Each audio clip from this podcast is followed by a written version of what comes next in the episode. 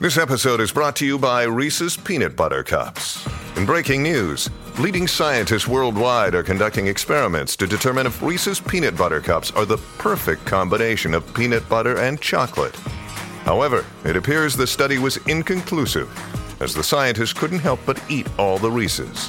Because when you want something sweet, you can't do better than Reese's. Find Reese's now at a store near you. Hello, everybody. This is Marshall Poe. I'm the editor of the New Books Network. NBN listeners like to read books and buy them. So we thought we'd tell you that right now, our friends at Princeton University Press are having a remarkable site wide sale. You can get 50% off books, including ebooks and audiobooks, with the code 50, F I F T Y, at checkout until May 31. You can save some real money on Princeton University Press books. I encourage you to go there and check it out. Welcome to the New Books Network. Welcome to New Books Network. I'm your host today, Laura Goldberg. Some of you might know me as Vittles Vamp uh, from my blog. Uh, by all means, check it out. But uh, I'm here today on New Books Network on the Food Channel, and I'm very, very excited to welcome uh, Gesine Bullock Prado, who um, is an author and an incredible baker and somebody that I've actually admired for several years because, um, actually, just so you know, Gesine, I uh, reviewed your very first book and truly admired the transition you've made from being a Hollywood executive to now having, uh, well, shall I say, a confectionery empire? I wouldn't say empire, um, but it, I I love what I do. I love living in Vermont and I love I love teaching so much, and I love having a simpler life. Well, I, I got to tell you that came through in that book, and I know we're here to talk about your new book, My Vermont Table. But before we go there, I do have to ask you some questions about that first book, just because I'm just so excited to have this opportunity to talk to you about it. Because um, when I got the book, when I read it, it was called Confessions of a Closet Master Baker. Confections and, of a Closet Master Baker. Yeah. Yes. Yeah. And, and, and hard copy. Yep. Right. And then it, it changed names to, to yes. My Life from Scratch. Can you tell me a so little bit about how that happened? it's so confusing. Uh, well, it was hysterical because, or not so hysterical, when I wrote the book, Confections of a Closet Master Baker was my title, right? And um, I sold the book and it was mm, kind of getting closer to pub date and the editor who bought the book called to say do you know that there's an unintentional pun in the title? And i i was gobsmacked. I'm like what do you mean? It was totally it was totally intentional. And i just think that obviously they just never got it. So once it came around to the paperback they just decided to change it um, which totally bummed me out uh, but I thought they know better than I. And so I said, okay. And I came up with my life from scratch. Um, so, but I find it, I found it confusing to change it. And I think readers found it confusing because they think there are two different books out there, but it's the same, it's the same book.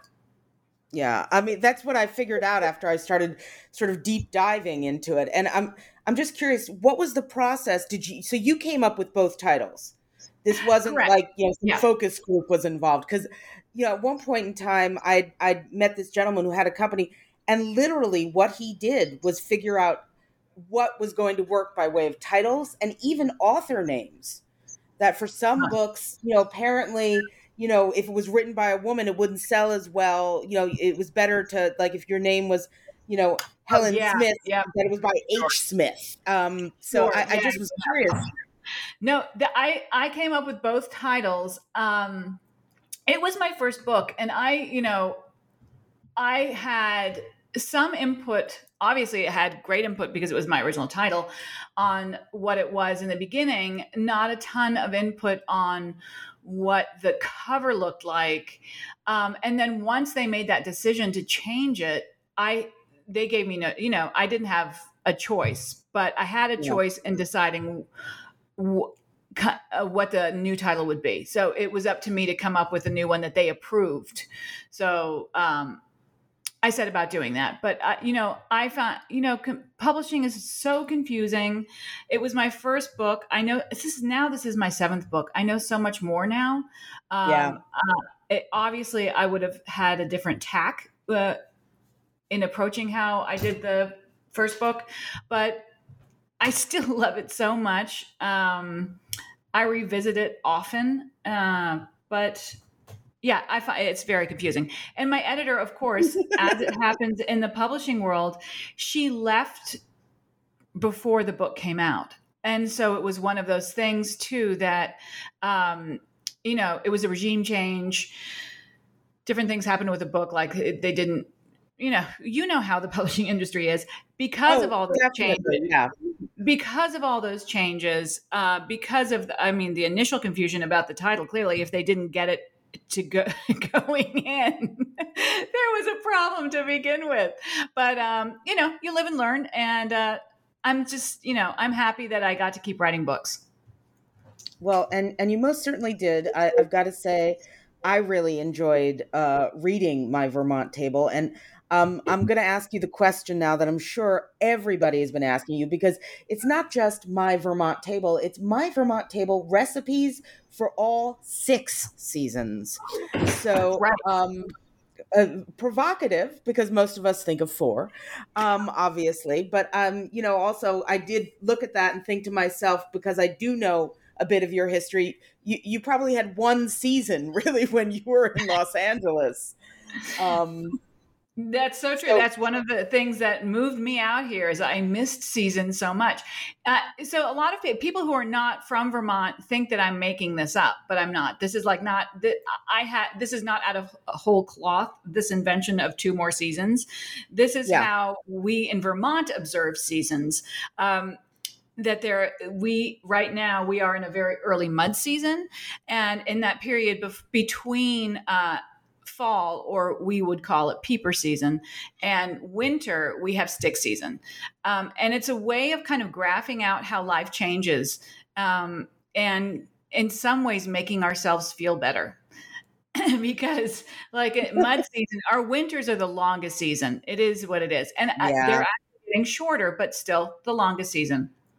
And so mud season is that period between as i said spring and winter where the big thaw happens and the majority of our roads are dirt so during the thaw they become full-blown mud and if you think navigating in the winter is hard navigating during mud season is far more challenging because I, I always think back to when I was a kid, and you're you're probably too young for this, but when, when I was a kid, we were promised that life would be full of quicksand. Like that was going to that and um, instantaneous combustion. Like there were these like horrors that awaited us in life. That maybe there's quicksand out there, which never materialized. However, mud is pretty much like quicksand in that if you're driving in a very muddy road, you're you're going to be stuck there for days.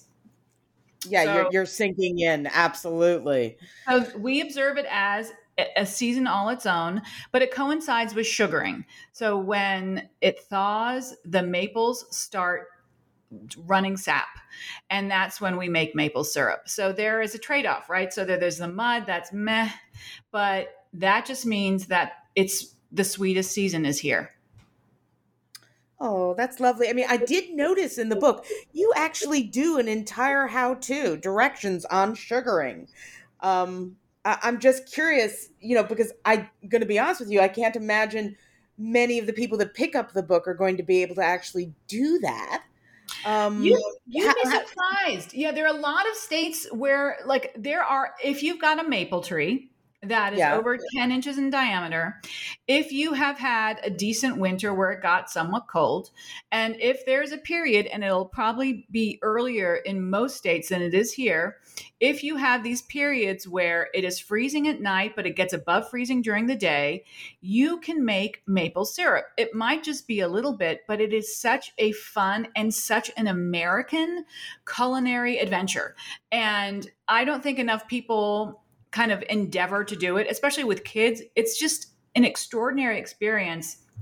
and the fact that when the sap starts running, it is clear, barely sweet, and you can't imagine that the transformation really? will ever actually work, right? Because it's 40 gallons of sap for one gallon of maple. It's like gold. That's why it's so expensive.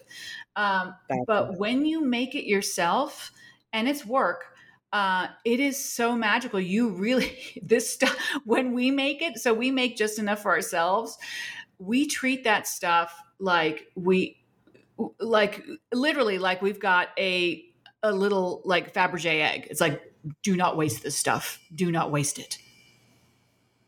Fascinating.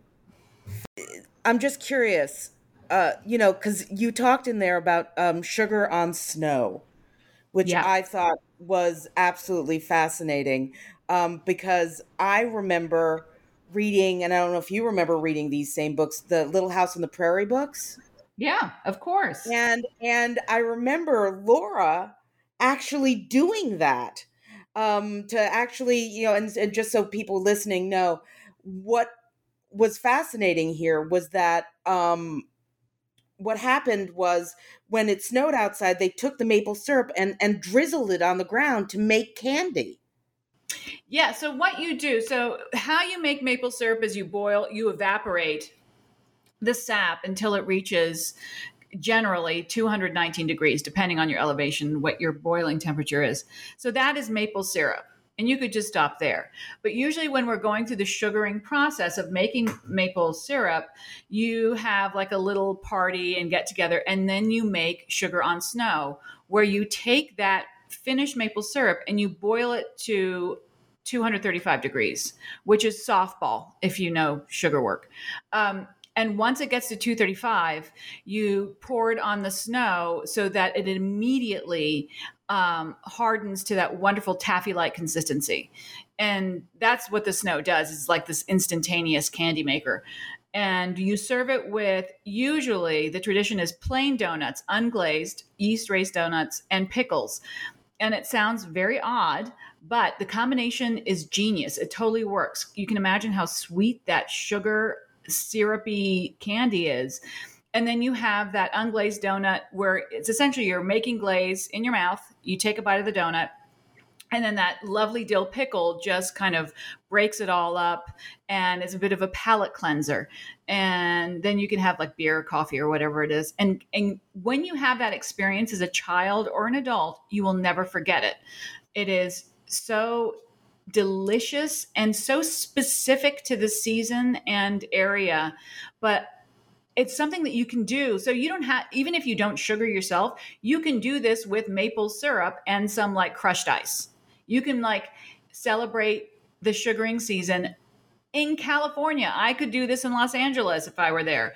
And i could like have this little sugaring party and make some sugar on snow. And some people call it jack wax and there are different names for it but here we call it sugar on snow uh, well, I I gotta say it it just took me back to this moment in my own childhood, reading about it and wanting to do it so, and and and now I'm thinking. I mean, I live in New York and it hasn't snowed yet. Um, and I don't know if in New York snow if I want to try it, but um, it, it it did sound awfully magical and and made me want to visit Vermont, you know, as soon as I could, and I, I think that's part of the appeal of the book and and I wanted to ask you because I I loved this um, term that you mentioned in the book, flatlander. That yeah. you're a flatlander, which of course made me think of Outlander and the and the, the Starz series. But yeah, not dissimilar, right? Not dissimilar. Um, well, it's really funny. The joke here is that you could be born in New Hampshire, right across the river, and like be two minutes old and then be brought over to Vermont, and you'd still be considered a lifelong flatlander. Um, and my husband, who was born in Denver and raised in Denver, he's considered a flatlander. And, you know, he's from the mile high city. So it is, people look at it as a derogatory term, but it is, I, you know, I look at it with affection that, you know, I'm a flatlander, but with uh, an adopted Vermonter. Got it. Got it. So, um, thinking of, of Vermonters. I, I did not realize and was surprised to learn in your book, and I guess I shouldn't be surprised that King Arthur Flour is based in Vermont. Um, and I know you have a relationship with them. Um, and you Yeah. mentioned that in the book. Uh, if you could give us, you know, tell people a little bit about that. I thought that was interesting because I, I use their flour um, religiously in my own baking. As you as any baker should. That is the it is the flour of bakers. So king arthur baking company is just 15 minutes away from me. They're right around the corner um, in norwich vermont. And they, it's really interesting when that first book came out that we talked about confections um, i was doing my promotional tour for that and susan miller who ran the education center contacted me and she said we would love to have you come teach a class um, and teach something from the book. And I thought, oh, that's scary, but of course I'll do it. And she's the one who introduced me to my superpower, which is teaching baking.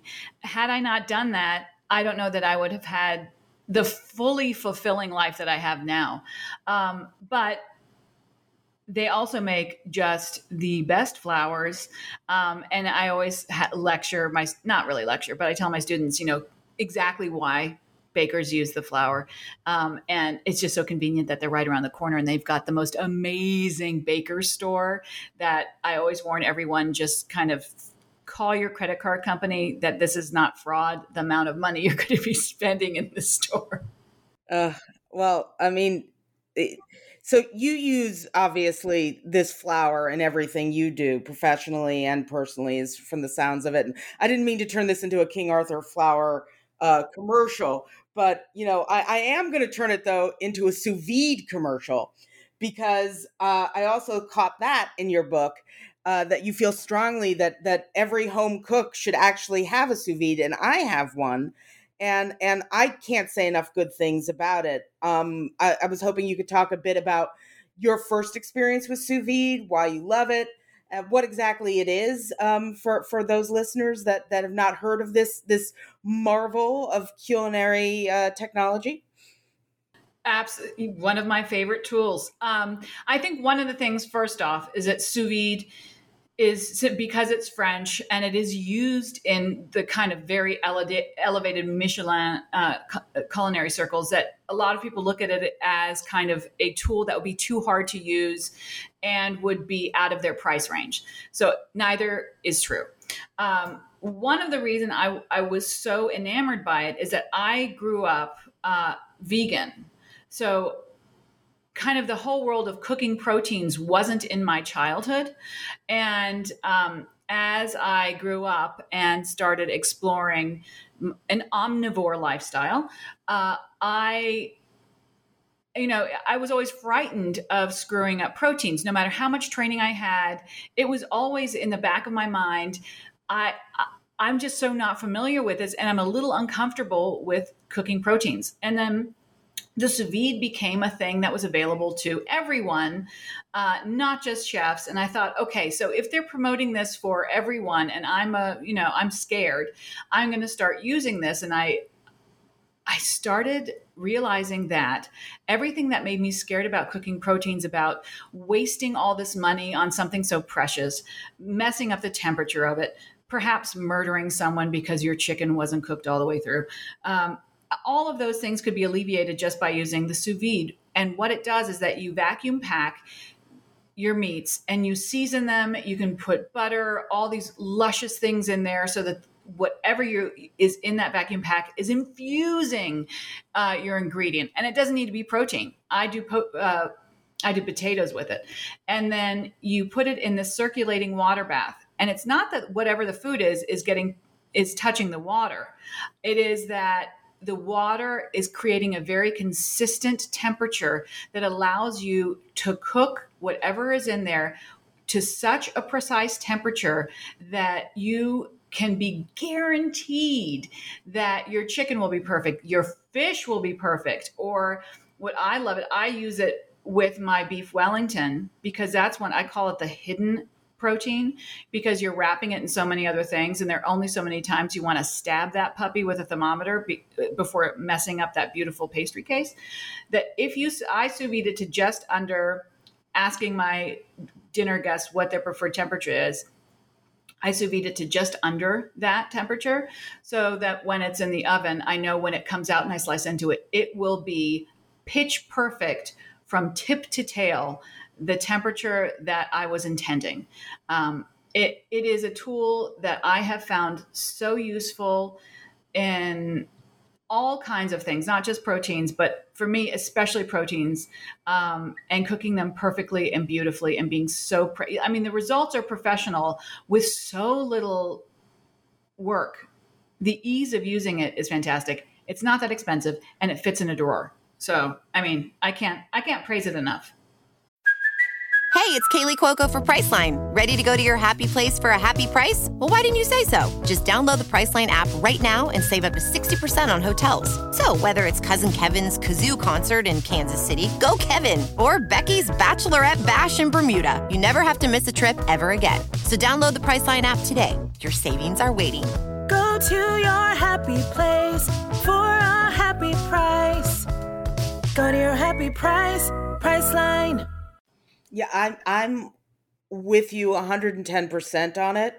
Um, I, I feel like this is a device that has really been a game changer in terms of cooking meats. But as you have said, I mean, I've I've done you know vegetables in it as well, including like sweet potatoes that I put in with cinnamon sticks and yes, some maple syrup. Yes. Um, oh yes, yes, yes, yes, yes. That's amazing.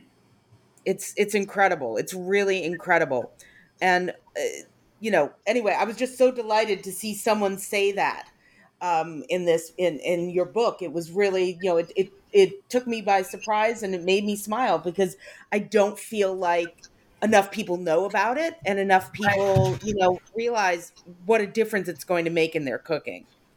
Yeah, and I think seeing it work and then actually trying something from um, from it. I, my whenever I make Wellington more than I should.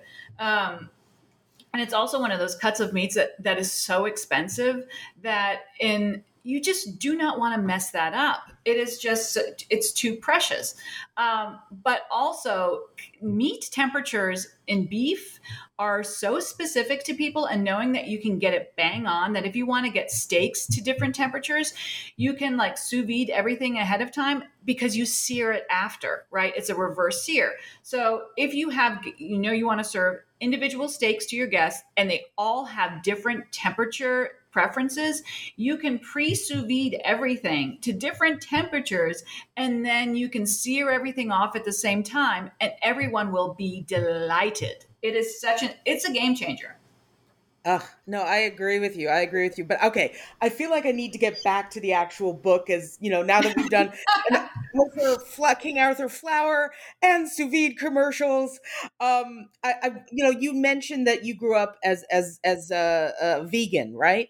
Um, yes. But you also, you also grew up, you know, basically in the South. And I did notice in the book that you have a king cake.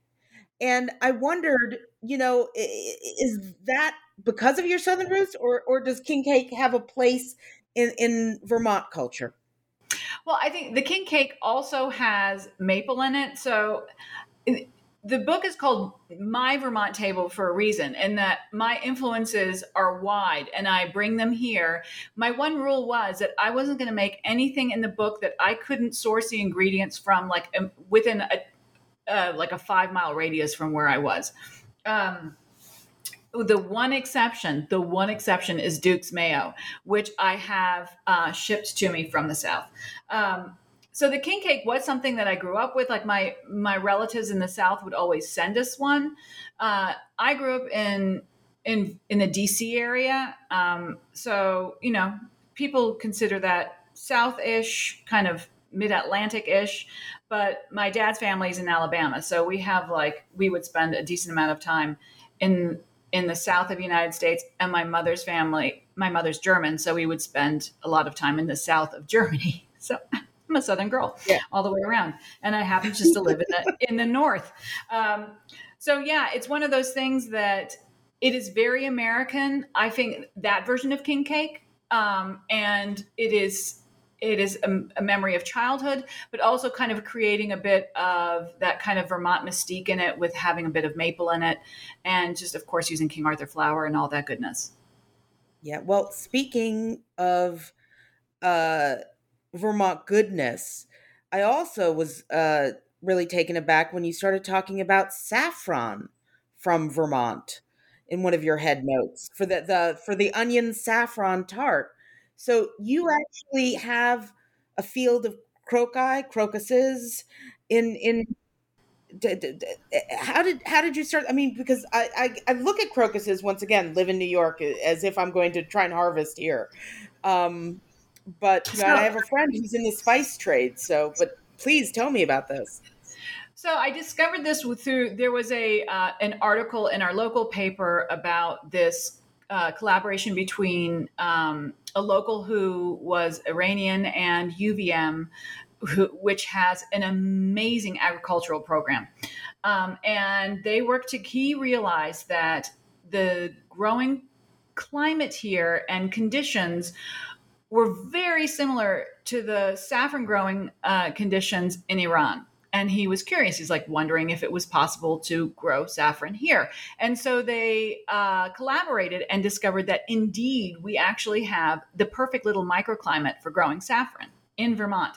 Uh, when I discovered this, I got myself online and ordered a ton of bulbs. And now I have this like scattered throughout our farm saffron crocuses, which are fall blooming. They're not spring blooming, which is uh, a lot of people were and I was very surprised when I first discovered this. But it's also incredibly delightful because it's so lovely to see, kind of at the end of any blooming season, this gorgeous purple flower with these like neon orange stigma just like waving at you, going, Come get me. And it's just so beautiful. And um, it's magical because you would think it would never be possible. And, and here we have saffron growing in Vermont, and and they are UVM and many farmers are really making a push into creating a viable cash crop of saffron in Vermont. That is fascinating. As I said, I have a friend who's actually in the spice trade, and I'm going to bring this up with him. And uh, uh, you know, I, have got a feeling uh, we might start seeing this uh, become an industry because uh, I, I I love saffron and it's so expensive, but it's so incredibly evocative. The the smell when you're cooking with it, it's, it's beautiful. It's, oh, the aroma is just tremendous, and um, yeah, I'm cooking uh, Indian this weekend, so saffron will definitely be at play. But I don't have it from Vermont now. Now I want to try it. well, I'm hoping that in the very near future, it will be probably more affordable simply because there is this crop here growing in Vermont that won't have to travel so far to get to consumers in America. Yeah, no, one can only hope. Um, so I need to ask you about your love of Halloween because um oh my goodness. When i was looking through your book and i saw those crispy scream donuts which literally look like Munch's the scream I, I, I was blown away. And then the hand pies. Okay for everyone uh, these are hand pies that look like hands. Um I, I want to hear about what Halloween is like in the Bullock Prado household. Well, I grew up in in our home in Arlington, Virginia, adoring Halloween. It was one it it remains obviously my favorite holiday. And my mom made it magical because we would start planning my costume like months out because she would make the most fantastic costumes. And where I lived, my community, my school, Halloween was a big deal. We celebrated celebrated it with so much joy and anticipation. So it lives in my memory as one of the, the sweetest things from childhood. Uh, so it, to me, it's so evocative of joy and silliness and playfulness and creativity. And so there is no better place to celebrate it than in Vermont during stick season when the leaves have fallen and in the morning there's always this cool mist and you're just the headless horseman could come out at any moment. I mean the way vermont feels during halloween time the spooky season is like no other. And i just get this i'm just so happy i get in the mood. Every year i do a different pie that has a spooky theme. And I have one of them in the book, which looks like Jack Skellington and it's savory. You can do all of these things, obviously, without the like spooky theme going along with it because they're all super delicious without like the spookiness attendant. But it is, I just find it just so delightful and fun. And why not share kind of the delight and fun with everyone around you just, with delicious food?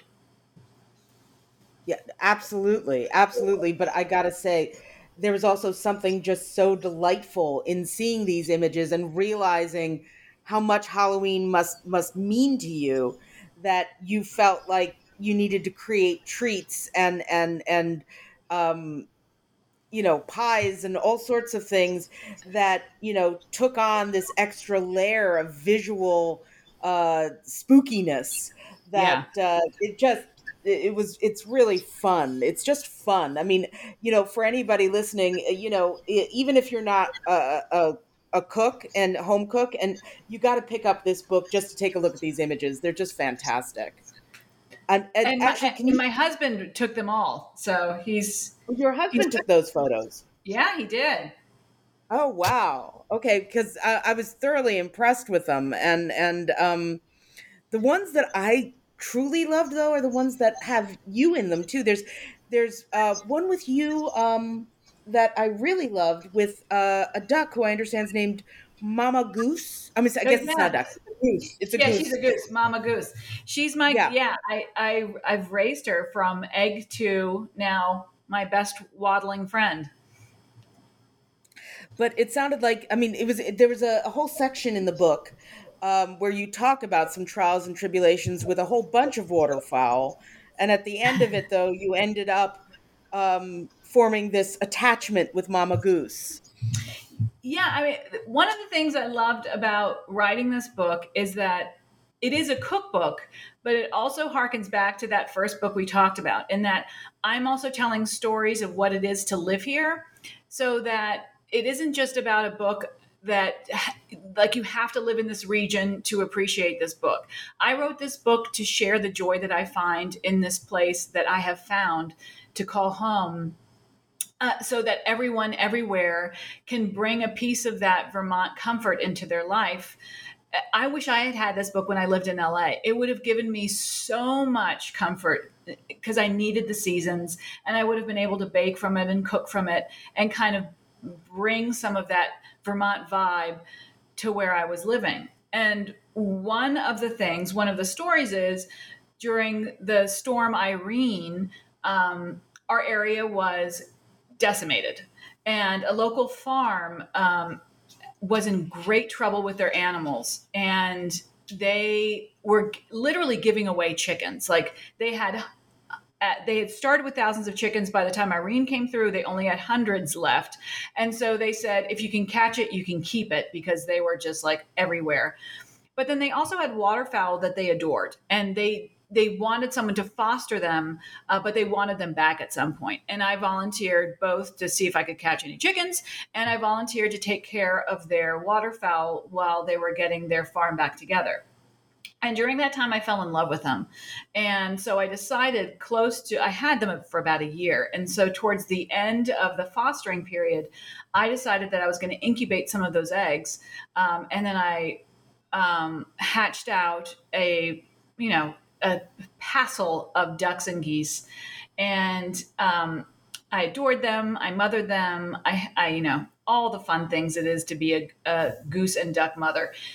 Uh, but when, when, they start to mature, if you've ever been around a lot of waterfowl, you have experienced this. It was like Game of Thrones. When once they get into puberty, and it is just like, oh, this is not good. They are just mean little things except for Mama, who all she wanted to do was sit on her eggs and have babies of her own. And what happened is that they beat her up so badly that they almost took an eye out.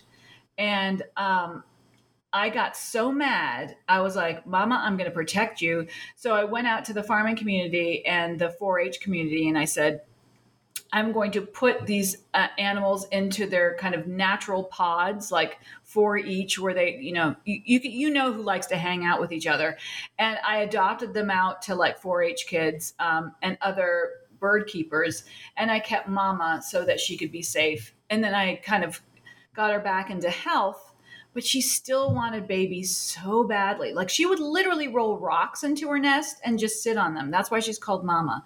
So I did some research and I sourced some eggs for some chicks that were of a type of duck that is the gentlest duck around. So I call it the stoner duck. They're just so like hmm. relaxed.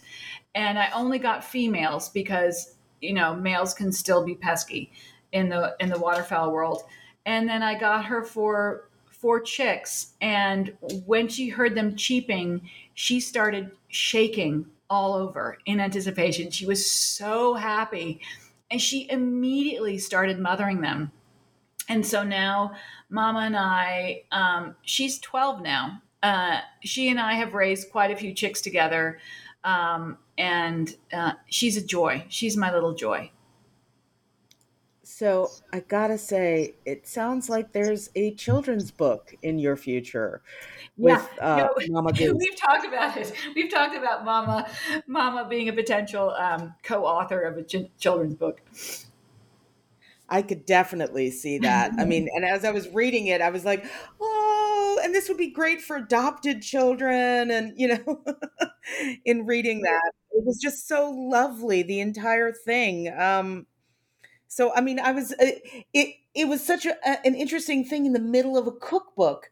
And then I realized, well, wait, where you live in Vermont, it, it is about being surrounded by you know farms and orchards and and that includes you know duck eggs and and and geese and uh, i'm sure you know goats and and you know you name it yeah absolutely uh, that that's one of the things that's so lovely about so i always think about when when the rest of the world thinks about vermont we are kind of a a vibe, right? It's not just Vermont as a state; it's Vermont as a state of mind. And I always laugh because like it, there are all these shows, like it is kind of like it's kind of the go-to for when you want to talk about getting away to someplace that's comfortable and comfy and cozy and loving and joyful. So like uh, you know shows from friends to scandal when people are like you know i'm i want to retire to vermont or we're going to spend the weekend in vermont it's just like it is the buzzword for this is a bucolic wonderful place and so if you want to bring that out in your life just think you you know just say i'm going to bring a little vermont to my life today and no better way to do it than through my cookbook. Haha. So, so, but I always giggle. I always giggle when like on TV shows, it's like it, it you could you can predict it every time when they said, "Oh, let's get away to," and then like fill in the blank Vermont this weekend, and it's just it makes me so happy. It's because I think every American looks at this place as kind of that ideal for getting away. And our farms are a part of that, right? So if you think of like Ben and Jerry's and like the black and white cows and like just the rolling hills, it really is that. I mean, th- that's not a lie. Well, I, have got to say, I'm sure the Vermont Tourism Bureau is is very grateful to to us today, um, and you in particular. I mean, uh, well, congratulations on this book because honestly, it it it t- took me away. It it literally took me on a little trip to Vermont, even though I was sitting in Brooklyn, and um, I look forward to cooking from it. I haven't had the chance yet, but there were several recipes that certainly caught my eye. But I will say there were also some ingredients that I feel like I, I just have to come to Vermont, maybe rent a place and and uh, take advantage of all that's there. Oh, it, well, we we welcome you with open arms and lots of cheese and maple syrup. cheese and maple syrup. I, I'm now I'm thinking, do I drizzle some maple syrup on top of some cheese? Uh, hey, why not? It sounds delicious to me. Why not? So, one question, just to close it all out. Um, I know, and you mentioned earlier that that you've spent time in southern Germany, and I, I know that you grew up, you know, eating a lot of wonderful cakes there, but is there like a childhood guilty pleasure type of of dish or or you know treat that you still think fondly of that you sort of reinvented in any way for the bakery or or just for yourself? I you know quite a few. I mean, since um, we moved to the states when I was five, um, and went back every summer. So that was actually my chance to like go off my mother's uh, vegan vegetarian rule rule eating. Um, and the one thing that we I would always go for first or something called Maoam. So when I was a kid, when I was really little, um, gummy bears or Gummibärchen, as we would call them in Germany, they were only available in Germany. And then they came to the States and it was like, yay, they're here. But the one thing that never came over was this thing called Maoam, which is a little like a taffy, but better. And I I have gone through like in my book Sugar Baby, I have a taffy recipe that I developed just because I was craving Maoam. And when I get them, and of course, you can now with the internet, you can have anything shipped. Uh, my sister and I will send them to each other around Christmas and curse each other because we will sit there with a tub of this essentially taffy and be so littered, littered, surrounded with the wrappers because it is so good. Well, I, I think the two of you need to start sending out Christmas cards together with a picture of you surrounded by the wrappers. it's a very good idea. I look forward to seeing that. Um, thank you so much uh, for joining us today. Once again, My Vermont Table recipes for all six seasons. Uh, Gesine Bullock Prado, thank you so much. And uh, I can't wait to read the children's book, and I can't read, wait to, to visit uh, Vermont. So thank you. Thank you so much. This was a joy.